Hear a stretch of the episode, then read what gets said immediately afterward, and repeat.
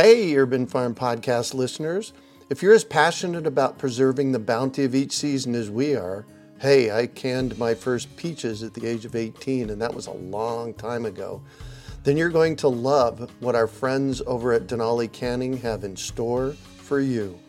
They're on a mission to spread the love and knowledge of food preservation, and they're inviting you to join the journey for free. Right now, Denali Canning is offering free canning lids to anyone who wants to dive deeper into the world of food preservation. Yes, you heard that right, absolutely free. It's the perfect opportunity for both seasoned canners and those curious about starting. Denali is about quality, reliability, and supporting the canning community, ensuring that you get the best results every time you preserve. So why not give it a try? Visit denalicanning.com forward slash free to claim your free lids and start your preserving adventures today. That's denalicanning.com forward slash free.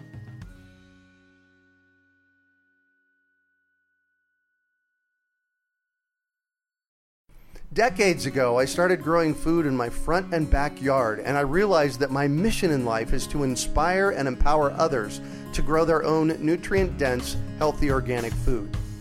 Because of this, a lot of people have come to me with their gardening questions over the years, and that got me thinking what if we put together a community that would help budding gardeners blossom? So I finally made the idea a reality with my Urban Farm U member program. Each month, your membership includes three live online events, a monthly class, a chit chat with an expert, and a monthly coaching session, plus access to the experts on our member page and a significant discount on our signature courses. I'm deeply committed to transforming our global food system, and I do this by empowering you to grow your own food. The Urban Farm membership program is a simple way to get going. Please join me in transforming your food system today. To learn more, go to urbanfarmmembership.org or text membership to 33444. That's urbanfarmmembership.org or text membership to 33444. You're listening to the Urban Farm Podcast, your partner in the Grow Your Own Food revolution. Whether you've just been introduced to urban farming or you're a lifelong advocate, we're sure you'll leave feeling more informed, equipped, and empowered to dig deeper into the soil of your local food economy. With you every step of the way, here's your host, Greg Peterson. Today on the Urban Farm Podcast, we have Sean Quinn of HOK San Francisco to talk about his experience with vertical farming and city planning. Sean leads the sustainable design practice of HOK San Francisco, a global design, architecture, engineering, and planning firm. He's responsible for coordinating services across the firm's Pacific region. His approach to sustainable design is grounded in climatically tailored solutions that respond to the economic, environmental, and cultural context of cities. Sean complements his design practice with research in green building technologies, including, among other things, urban and vertical agriculture. Sean is a lecturer at Danube University, Krems, Austria, was an assistant professor at the University of Hong Kong, and is a frequent lecturer at international universities and conferences. For the past several years, Sean has led research in urban and vertical farming and developed a prominent exhibition on urban ecology and biomimicry at the Hong Kong Shenzhen Biennial of Agriculture and Urbanism.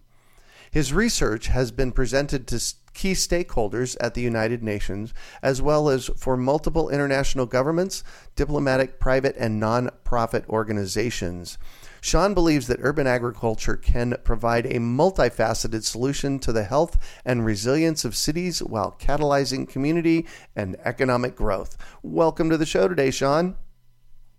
It's great to be here, Greg. Yeah. I'm happy to join the Urban Farm podcast. Thank you, thank you. So, I shared a bit about you. Can you fill in the blanks for us and share more about the path you took to get where you're at now?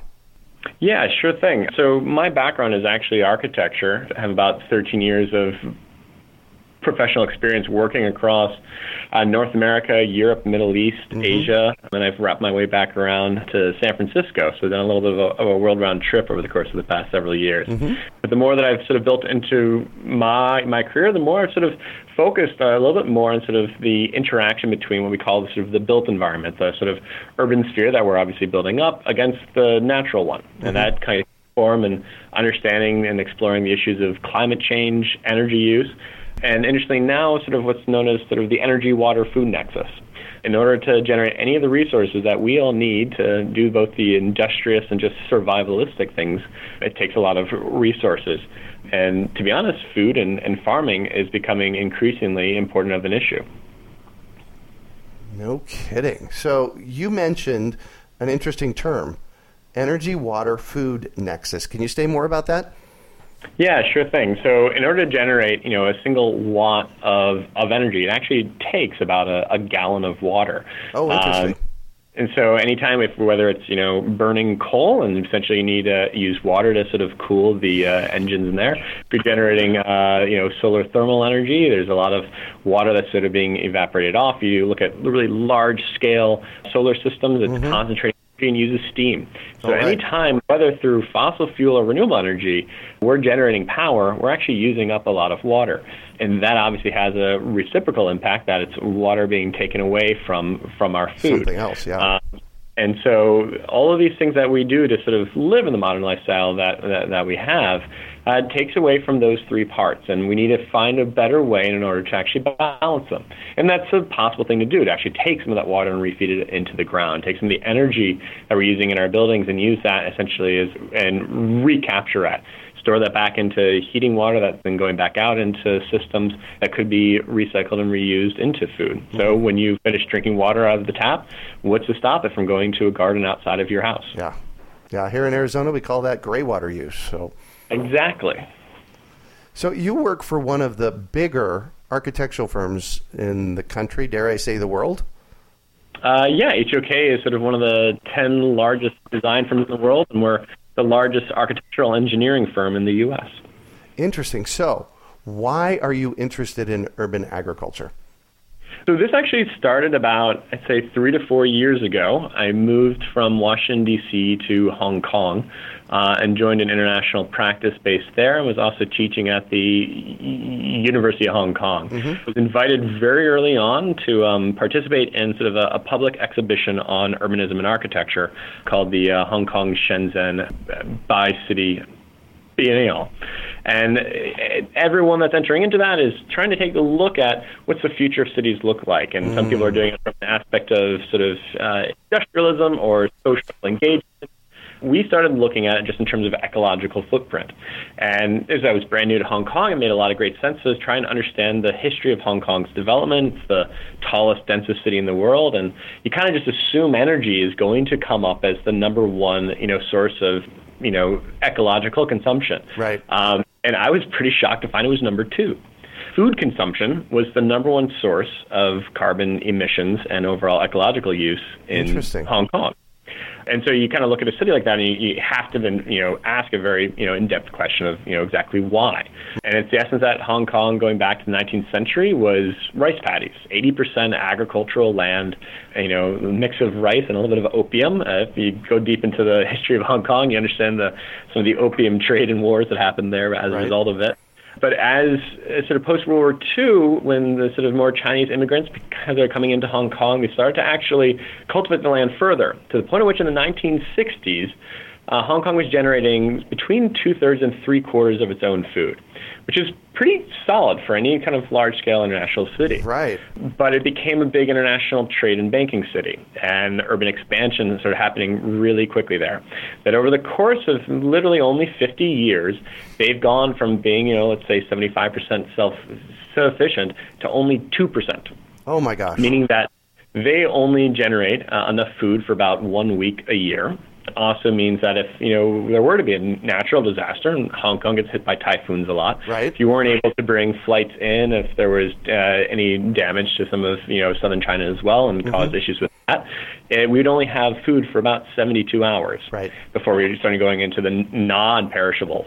So you start understanding and thinking about the essence of sort of food resiliency, and so you have to ask, you know, why? Where is all the food coming from? Why is it coming from so far? And Hong Kong imports, you know, from about 65 countries on a daily basis. Oh my gosh! It wastes about 3,500 tons of food, which is the equivalent of 8 million people going out and buying a double quarter pounder with cheese meal and throwing it in Throwing the it in the trash. Yeah. So we're bringing in a lot of food. It's going through, you know, these rapid flash freeze cycles. There's obviously the tremendous amount of resources, whether it's coming from oh, New yeah. Zealand or France or the U.S. The emissions to bring it on a flight, to bring it into Hong Kong, it goes into another fridge, it goes to a distribution center, and then eventually ends up on someone's table. If you open up a package of spinach and you don't finish it, it's you know done the next day. Right. And there is some, there's about 700 hectares of farmland left in Hong Kong, and there's some really good food being grown on it. But going back five years or so, it wasn't really trusted, and it wasn't really being cultivated very much. It's sort of being looked at as a sunset industry. But with this need and real issue of you know, rapid urban expansion, you start understanding a little bit more about how do we begin to protect those 700 uh, hectares of farmland? How do we try and sort of instill that within some of our urban areas? And you start digging deeper and deeper. Um, there's all of a sudden you realize there's a, a, this great social movement of people that are growing urban farms throughout the city. There are over, I think, 25 urban farms right now, private o- urban farms on the rooftops of, of Hong Kong. The Wow. tallest farm in the world is on top of the Bank of America Tower, so about 50 stories up, so probably around you know 600 feet up in the air is you know a, a, a farm that's growing you know mint, basil, pak choy, as well as um, you know large yams. Wow. So you Wow. start having kind of question, what could we do with this? And Right. that was sort of you know what started striking my sort of interest in how does that begin to relate to architecture. Yeah.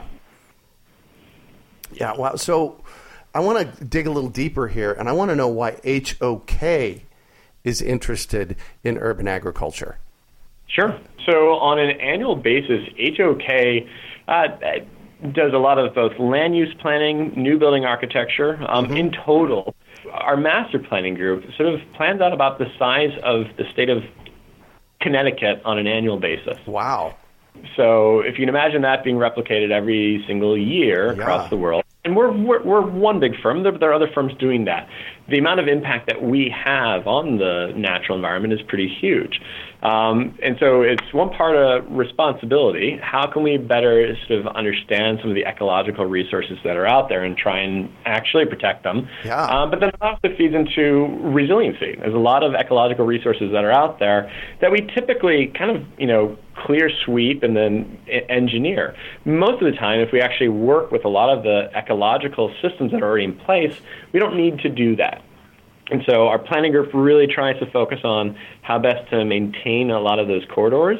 Uh, and then for our buildings, we're really trying to focus on a lot of the things that make our cities and, and, and places where we live and work a lot more healthy. So what does it mean to actually be able to have, you know, food grown in or around your office building? So what kind of communal engagement does that begin to spark? How do we actually create sort of what we call a biophilic environment, one that sort of helps uh, re- reaffirm our natural affinity to, to the environment by having food growing around us all the time? Cool. So you used a couple of words that I want to I want you to laser in on for me. Resiliency. Can you say can you say say a little bit about that? Yeah, I mean, so in its truest definition, resiliency is the ability to sort of adapt to and sort of respond to any kind of inclement forces. So we measure that in a couple different ways. The first one, sort of urban resilience or climate change resilience, it's really looking at sort of the large scale factors that we'll have to deal with in San Francisco in terms of big earthquakes, uh, Oh, yeah. in Hong Kong t- typhoons. Um, so how do we make sure that we build cities that are able to withstand some of those pieces? The other part of it starts getting into actually some of the sort of social resilience, um, and that is that you know we we we want to make sure that people are extremely productive, and that is best done through creating healthy environments, through better better better community engagement, social social equity, and that creates sort of a, a you know more of a interpersonal bond, and that that resilience is extremely important to the growth of cities as a cultural place. Beautiful. So you're, as a company and personally, you're working in the vertical farming arena.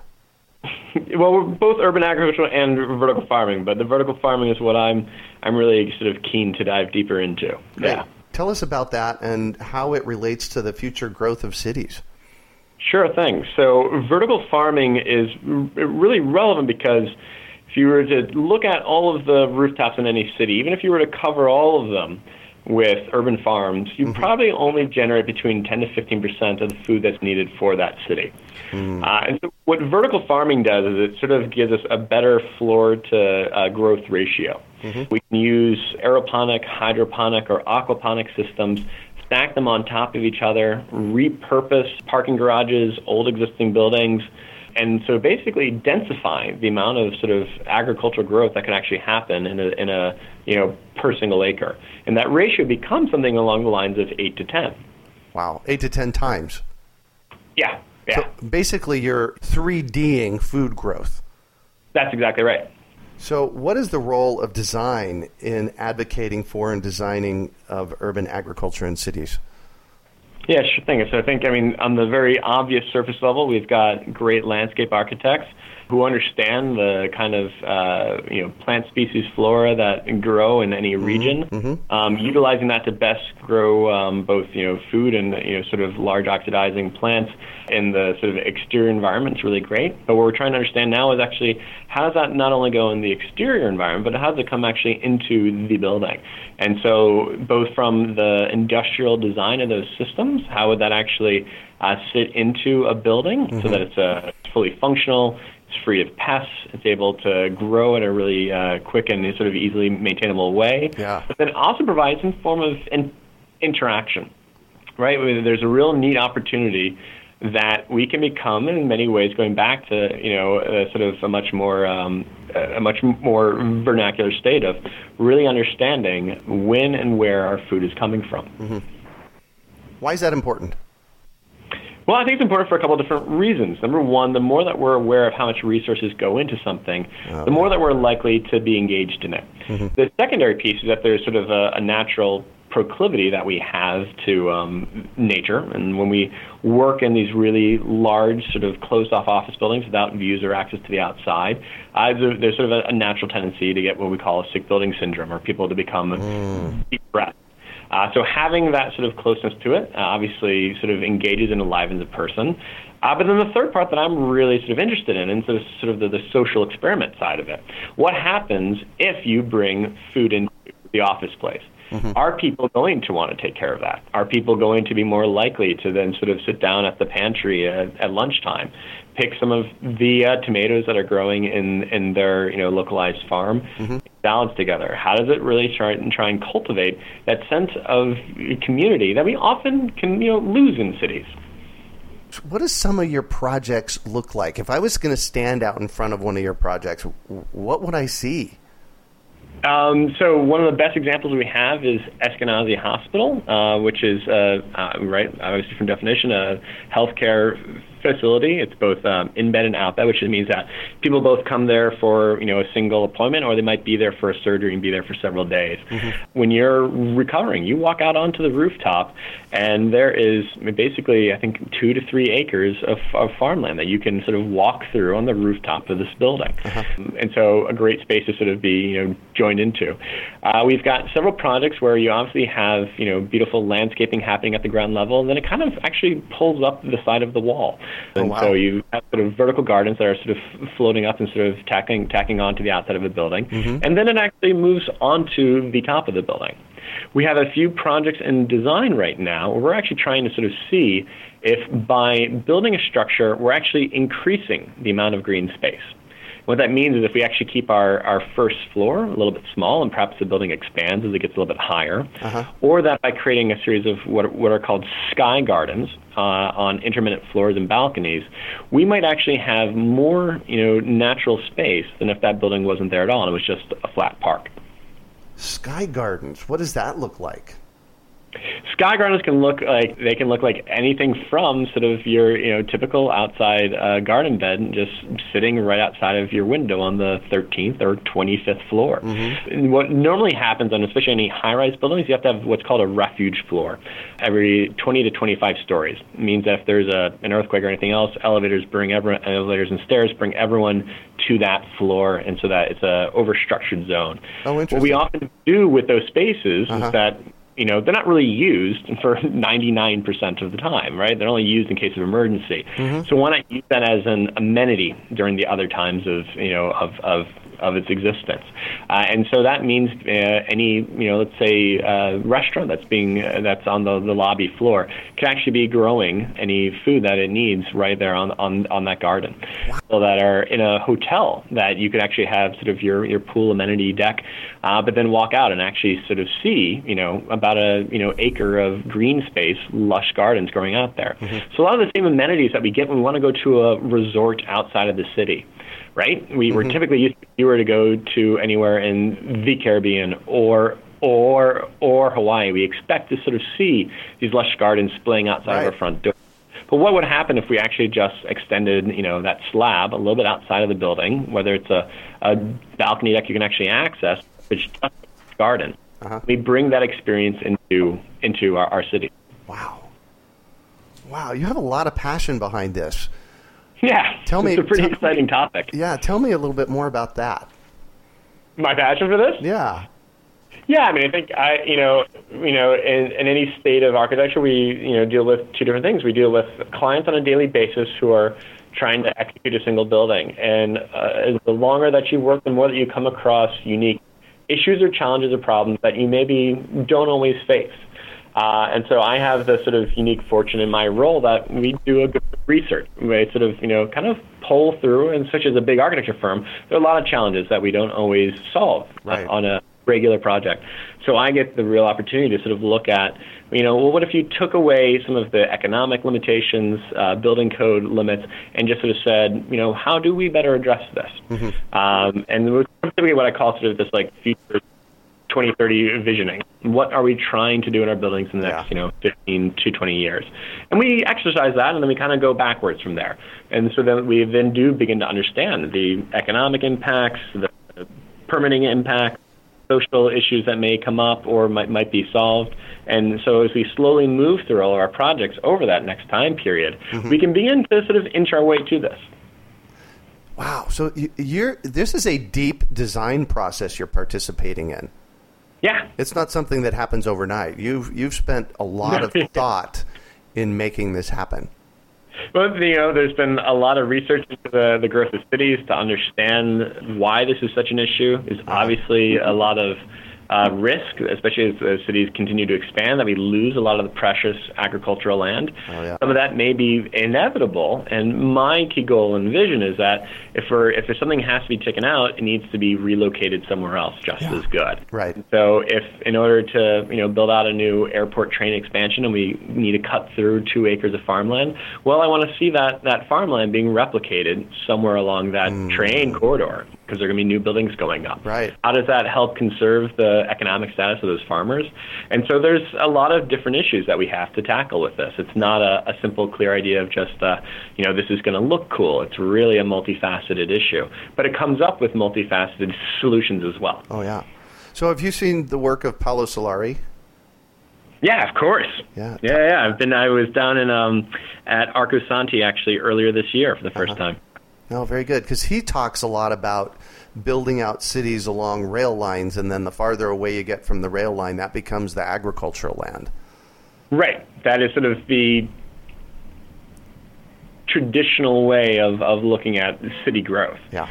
But I don't think anyone from the you know 1950s and 60s when um, Paolo Soleri was you know really focused on his work could imagine the growth of cities as we see it now yeah. in 2015. Yeah. Right now we're uh, seeing um, there are going to be 150 new cities uh, emerging from villages throughout Asia, and so the growth of urbanization right now is higher than it's ever been in human history. Yeah. And so it, we don't, and, and as well as we're also keenly aware of the amount of resources mm-hmm. that it takes to move from farmland in the Midwest out to our coast And then obviously as well as people become more interested in different types of food and their culinary appetites expand, how much that food then comes from even further away. away. Uh, via flights. Yeah. All of that resource use isn't sustainable long term. Right. And we also view farming as something that obviously in certain regions of the world, America is actually being a great one, it's actually a very booming industry. Um, but there's obviously a lot of farms that really struggle with, with being close to cities and being pushed out. So trying to look at how we can sort of bridge that gap, I think, is an important one both from a resource standpoint, a social standpoint, um, and then sort of you know uniquely as an experiential standpoint. Yeah. So, talking about bridging the gap, uh, you're in California and yeah. really working on now the urban agriculture movement in California. What relevance right. does it have, all this work that you've done in California? Yeah, well, so I'm you know been about six months into California, so we're sort of gearing up for this work now. In Hong Kong, I was really focused on the lack of access to land. Um, in California, it's becoming the lack of access to water. Um, California, quite frankly, has been the breadbasket for the U.S. for a lot longer than it can possibly stand to be. Yeah. Uh, but it has a, a rich, um, you know, history of it. There's a phenomenal sort of closeness to the uh, to the land that I, I find at least the people in San Francisco really still have. Mm, oh yes. Um, and people are really attached to and, and uh, you know keenly aware of, of their you know their their diets, where food goes. I can't tell you how many times I hear people you know they start their Saturday mornings at the farmers market Uh-huh. more so than any other place I've ever lived. Yeah. And so we obviously don't want to lose that. It's something that people really cherish here. But we obviously are over consuming from the land that we've been given. So I think that urban agriculture here is going to play a little bit of a different role. Between San Francisco and San San Jose, we obviously have a lot of tech companies that are booming up in places that used to be sort of apple and uh, peach orchards. And so, how do we preserve the land that's already there? How do we integrate some of that into those new developments and sort of unearth the the the the lost resources that have been sort of you know plowed over by highways. Yeah. And I think what we can regain is that the closer you actually have farming to buildings, the more access you have to water. As right. people in residential buildings are going to be, you know, drafting out water, we need to get we need to get more use per single gallon. We can't just, you know, you know, drink water and that be it. We need to actually make sure that anything we we don't, you know, pull out of that tap is being used again for something else. Yeah. And that's a lot of gray water recycling, as as you mentioned uh, earlier. And what we want to do is try and make sure that we don't waste a single drop. Right.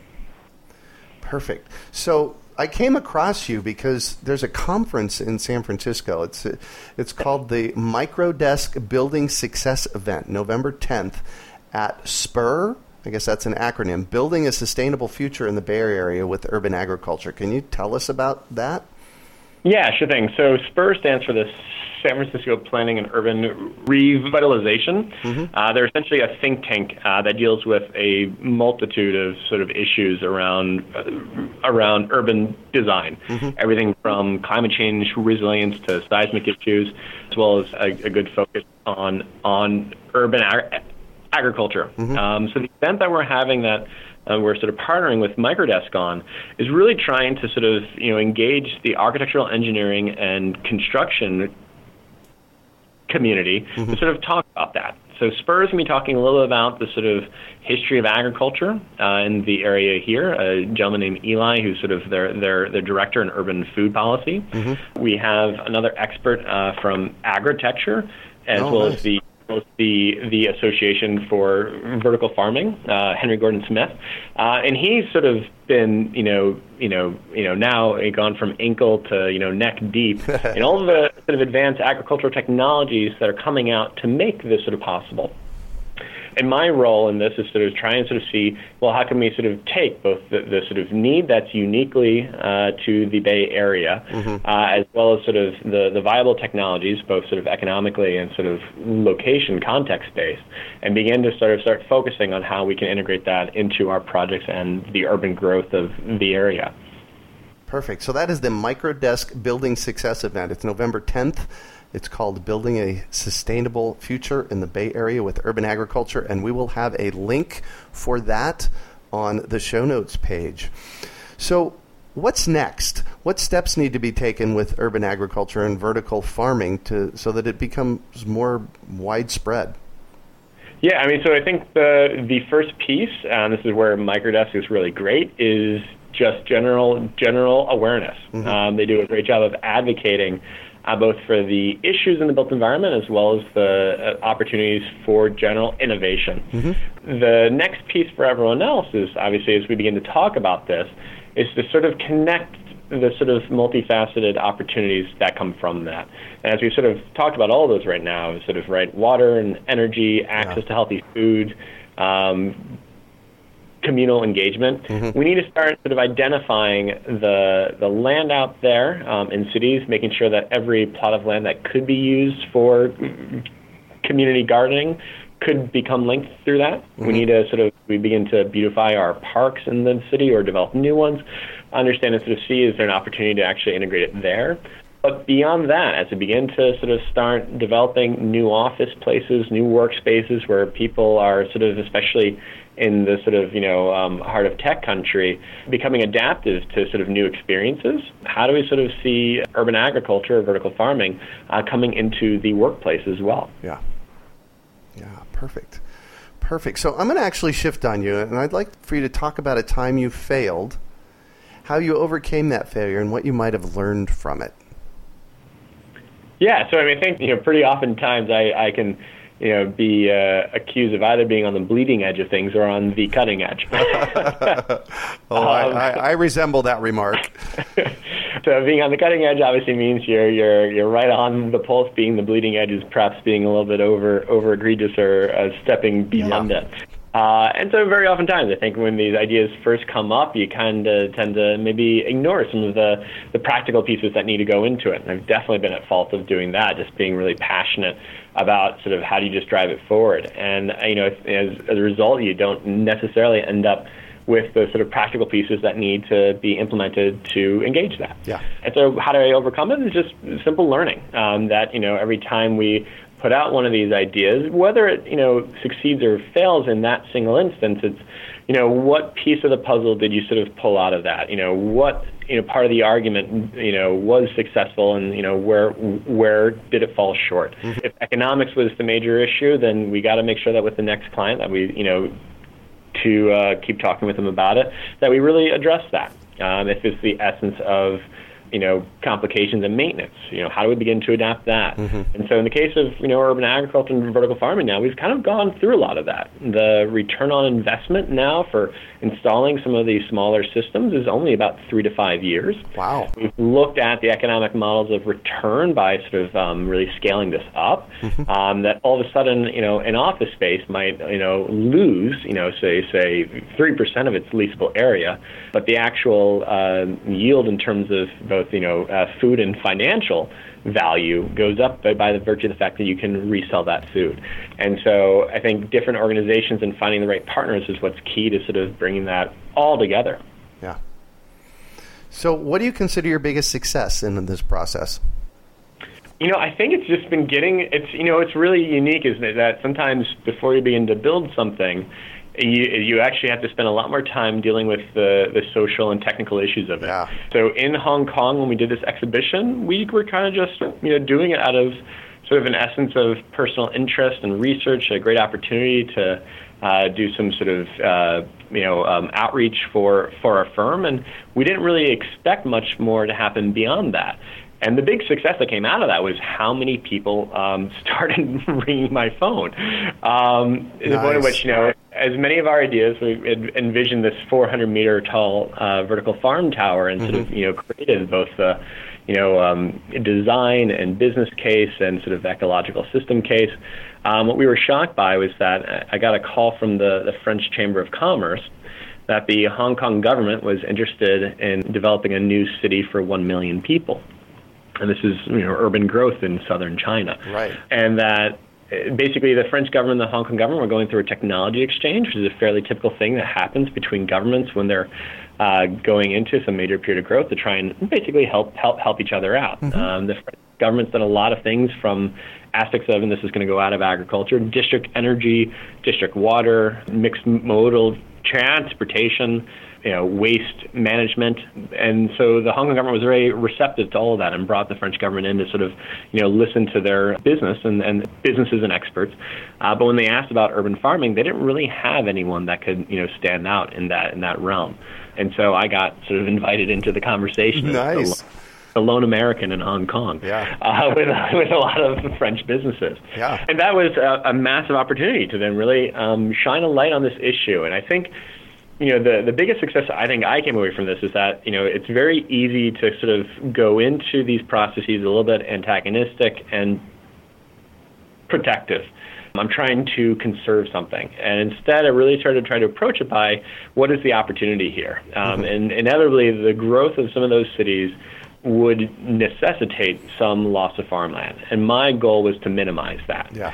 But really to look at how do you, you know, sort of use that kind of lightning bolt of development to try and raise awareness of the issue of farming in, Hong Kong. And we developed, worked with the Hong Kong government to develop planning principles of how best to utilize that land, how to sort of create, uh, you know, social spaces around that. And then that just kept snowballing. Mm-hmm. I ended up um, speaking the next uh, spring in 2015 for the first international summit of the Association for Vertical Farming in Beijing, China. Right? China's got 1.6 billion mouths to feed, and yeah. that's not an easy thing to do. And you've been cultivating rice for millennia. Um, it's not the best thing for soils, and they've been growing their cities much faster. And so Beijing was fantastically interested in all of the ideas that these international experts were bringing in on vertical farming. Mm-hmm. I, that just kept going. Where I've now talked with, you know, obviously presented to the uh, the French Chamber of Commerce in Hong Kong, the British Chamber of Commerce in in Hong Kong. I was invited by Microdesk to begin sharing some of these issues and begin looking at how do we repurpose infrastructure in the U.S. and did that at the National Press Club last fall. So I was able to speak at you know these you know, multitude of events to begin talking about this sort of you know urban natural issues. And that really kind of I think culminated in, in my one of my biggest sort of uh, career highlights this past spring, where I actually got to talk about this at the United Nations. I was going to ask you about that. Tell me about that. Yeah, that's kind of you know that's kind of one of those special phone calls you get. Right. Exactly. Exactly. Uh, the, the UN has, the end of 2015, had ratified, I think, I want to say, 17 new principles for sustainable development uh, that they saw as sort of impacting, you know, both developed and developing nations. And, you know, the next piece of that is, you know, how do you really put that in action? So they invited experts as they saw it from, from throughout, throughout industry. And that was everything from design to media, healthcare, the Internet of Things, commerce to all come together and talk about how we can take some of those principles and those needs and start really, you know, building businesses out of that. Mm-hmm. How do you make the business of doing something good really profitable? Wow. Congratulations. That's awesome. Thanks. Absolutely. So, this in this g- great segue into our next question. What drives you? Why do you do what you do? I think I think I am uh, naturally prone to just reverse engineer things. I look for the things that we aren't quite doing well enough yet. Uh-huh. And what are the gaps in between things? What are the transitions? And it's like following a, you know, it's trying to solve a Rubik's Cube. I like unique challenges that we haven't been able to solve, and especially those that really touch upon any piece of environmental benefit or sort of human wellness. Right. The more that we can sort of dive into that, the more that I just kind of start you know peeling away, and it's hard to it's hard for my mind to stop diving into it. Yeah. So it, it sounds like you're a bit of a what if kind of guy. Yeah, exactly. Yeah, I do that too. I love pondering that question. What if we could do this, or what if we could do that? So yay. Yeah. So I'm all about education, and I have to know what is yeah. there is there one book that has been influential for you in this process? Yeah, you know, um, you know, more recently, and this is one of those I think books I read before moving over to Hong Kong was a, a book called um. It's the it's, it's a natural history of New York City, uh, written by Eric Eric Sanderson. He's got a oh, wow. great TED talk. He's got a great TED talk on it for those who uh, don't don't have the time to, to read the whole book. But he's someone who basically does what's called geogra- geographic information services, travels the world and uh, essentially looks at the, the the resources and the sort of history of topography and urban development And his company's based in Manhattan, but he's doing this all over the rest of the world. And at one point, he decided to focus that lens back on New York City.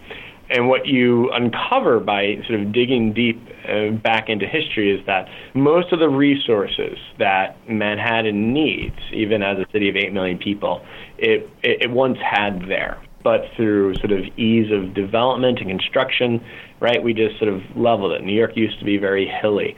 It used to have aquifers right in the middle of it. And so there are a lot of resources that we don't pay attention to mm-hmm. development of cities because we think of it as better, as you were saying earlier with Paolo Soleri. We, we, we, we say, well, that should be located elsewhere. Yeah. And to a certain extent, the more that we're now building and expanding new cities in places where only villages exist, we really need to take that into into consideration. And at the same time, even within the cities that are already there, what's our opportunity to sort of unearth or sort of you know revitalize some of those previous r- resources? Yeah. And I don't think I'd ever thought about it at that scale previously, mm-hmm. right? You think about it as a little bit of a localized basis. When you actually kind of think about Manhattan as basically previously being really a farming, you know, region. Oh, right. You don't even begin to think about the fact that the city that now populates, you know, with eight million people used to exclusively be farms and ports to bring mm-hmm. in other food products. Wow. That's called Man- Mannahatta, A Natural History of New York City by Eric Sanderson. Yep. Fantastic. So, what one final piece of advice do you have for our listeners? Get involved. There are so many different forms of community farms that are just around the corner from you. Mm-hmm. There are a lot of social groups that are engaged in trying to understand or just sort of, you know, um, try and cultivate this sort of notion of urban farming, there's a lot of people that need these access to these resources, whether it's uh, homeless shelters or, um, you know, food drives. Get involved. I mean, it's just there's a it's it it pulls at sort of a different place than we maybe normally think about on a daily basis, and I think it it brings up uh, notions that are sort of embedded in our in our psyche through uh, millennia of human development. That you know inherently we are sort of one big tribe, yeah. and so the more that we can share that, the better off we all are. Nice. Nice. Well, thank you so much for joining us on the show and sharing your experience with us today, Sean. It has been a treat getting to chat with you. Greg, it's been a pleasure speaking with you as well. Thank you so much for having me. Absolutely. So, the conference is the Microdesk Building Success event. You'll be speaking at it. It's November 10th. And like I said, we'll have a link on our site for that. Uh, and uh, how can our listeners get a hold of you? Uh, you can always reach me via email at uh, sean.quinn at hok.com. That's S E A N Q-U-I-N-N at. Our website also sort of highlights uh, a lot of the work that we have going on throughout throughout the region. I also chair our uh, corporate social responsibility group, HOK Impact. And so if you have any interest in some projects out there, whether you're a client of need or, or, or if not, we have you know teams that are really engaged to uh, be locally tuned. So whether that's building a uh, small you know farm for a school or mm-hmm or building a, a school from scratch. We're uh, here to help serve. Far out. Thank you so much. Well, that's it for today. Thanks for joining us on the Urban Farm Podcast. We hope you enjoyed today's episode of the Urban Farm Podcast. Remember to listen three days a week for tips, advice, and resources to help you on your journey with urban farming. You can find us on the web at urbanfarm.org or send us an email to podcast at urbanfarm.org. In the words of Vincent van Gogh, great things are done by a series of small things brought together. Be encouraged that with each lesson learned and skill developed, you are one step closer in the direction of your dreams. Decades ago, I started growing food in my front and backyard, and I realized that my mission in life is to inspire and empower others to grow their own nutrient dense, healthy organic food. Because of this, a lot of people have come to me with their gardening questions over the years, and that got me thinking what if we put together a community that would help budding gardeners blossom? So I finally made the idea a reality with my Urban Farm U member program. Each month, your membership includes three live online events, a monthly class, a chit chat with an expert, and a monthly coaching session, plus access to the experts on our member page and a significant discount on our signature courses. I'm deeply committed to transforming our global food system, and I do this by empowering you to grow your own food. The Urban Farm membership program is a simple way to get going. Please join me in transforming your food system today. To learn more, go to urbanfarmmembership.org or text membership to 33444. That's urbanfarmmembership.org or text membership to 33444.